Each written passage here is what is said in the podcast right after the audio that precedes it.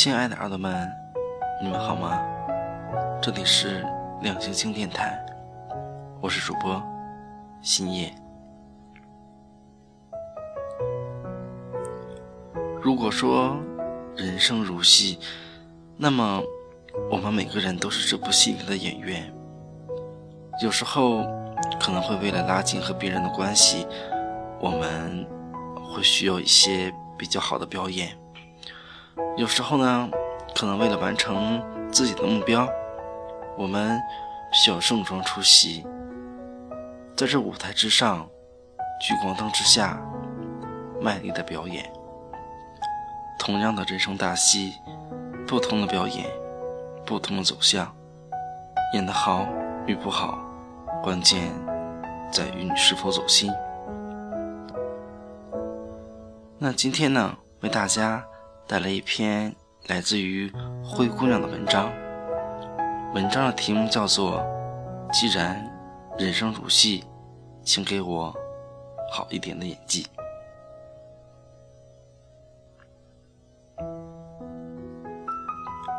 在日本坐电车，时间久了，发现一个与国内不太相同的风俗，就是不能让座。大约是低调习惯了，日本的老年人和孕妇都不大希望自己成为受人瞩目的弱势群体，被照顾和谦让总会感到尴尬。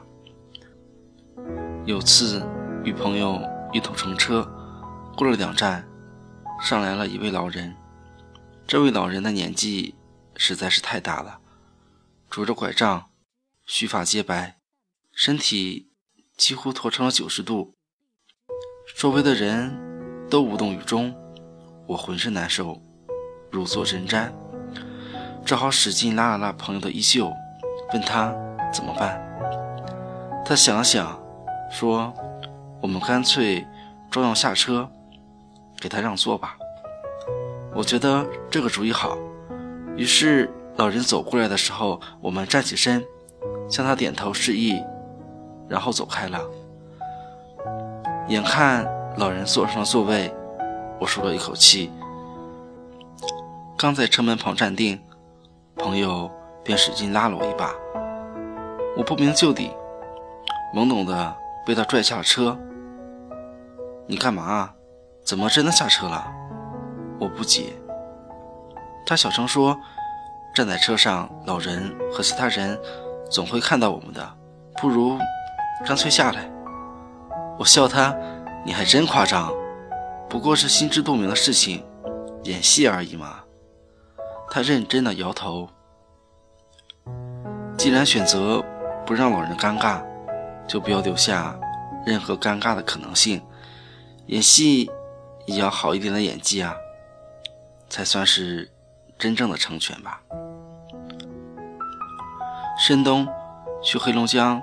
朋友的家中过春节，给老人拜年时，朋友扑通一声跪倒，把我吓一跳。然后眼见他虔诚的全身伏倒，像笑得合不拢嘴的老人，咣咣磕了几个头，一点都不放水，额头都明显红了一块。拜完年后，我偷偷问他，干嘛这么卖力？他说，我们这里。都要这么磕头拜年，磕得轻了，老人会不高兴，别人也会说你没家教。我说，孝顺不一定要体现在磕头上啊，工作顺利往家里拿点钱，平时多陪陪老人，都能体现心意，不是吗？何必要这么形式主义呢？他笑笑说，人老了，钱反而没那么重要了。有时候，在乎的就是那一点仪式感。你表现的重视，他就高兴。他又说，就算哄，也要哄得像那么回事儿。老人虽然老了，是不是敷衍，还是看得出来的。去听一位演讲大师的授课，他说，讨人喜欢。大都体现在说话的细节上，比如不要说谢谢，要说谢谢你；不要说抱歉，要说真的对不起。想想，还真是这样，加了几个字，听起来就更具诚意。大学时看《美丽人生》，哭得一塌糊涂。那个幸福又不幸的故事。集中营里，为了保护儿子，父亲导演了一场浪漫而残酷的游戏美梦。他告诉儿子，只要遵守规则，攒够一千分，就能够赢得坦克，并且回家。最后，儿子躲在衣柜里，父亲从他面前带着笑容大步走过。儿子始终记得父亲告诉他的话。不能出去，出去就得不到坦克。父亲的表情和语气那么认真，他相信了。电影里的儿子，即使长大以后，也会拥有更加健全、乐观和积极的心态。为了你在乎的人，彩衣娱亲也是雅士一桩。为了在乎你的人，又何妨？当一次高规格的影帝，不会有谁关心戏份真假，只关心演的投不投入。想要你仔仔细细画一个饼给我，哪怕虚幻如泡沫，也能感到四周洋溢的香甜与充斥的饱腹感，因为你认真了，因为我投入了，因为。那是你给我的，而我爱着你。人生如戏，请给我好一点的演技。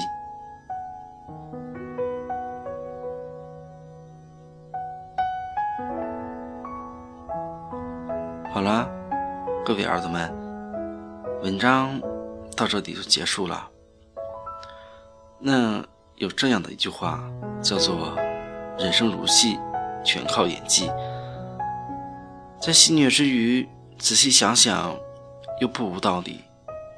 既然人生如戏，那就请让我们演的走心一点，让我们的演技好一点吧。好了，各位耳朵们，今天的节目呢，到这里就结束了。那。我们下期节目再见，晚安，好梦。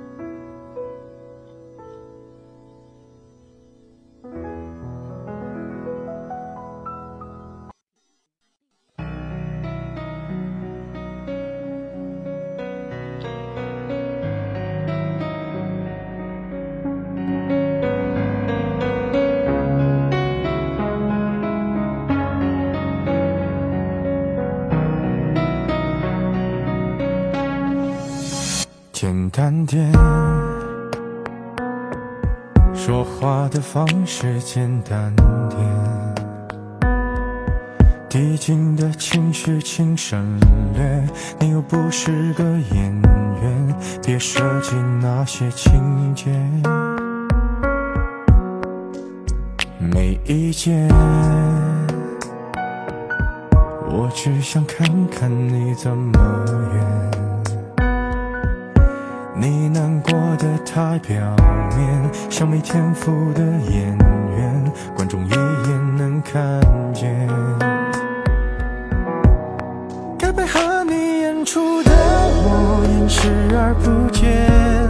在逼一个最爱你的人即兴表演。什么时候我们开始收起了底线？顺应时代的改变，看那些拙劣的表演。可你曾经那么爱我，干嘛演出细节？我该变成什么样子才能延缓厌倦？原来当爱放下防备后的这些那些，才是考验。没意见。你想怎样我都随便。你演技也有限，又不用说感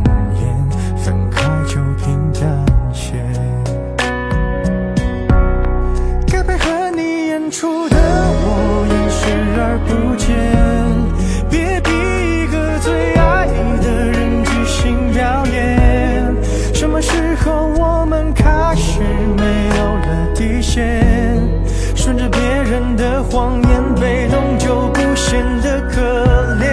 可你曾经那么爱我，干嘛演出细节？我该变成什么样子才能配合出演？用来当爱放下防备后的这些那些，都有个期限。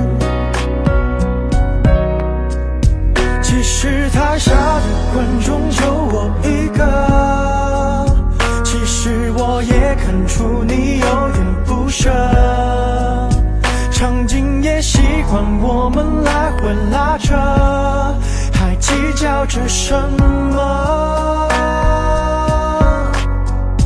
其实说分不开的也不见得。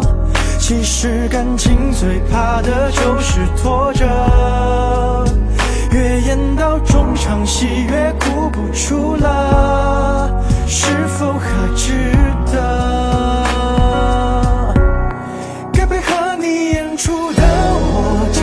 在表演，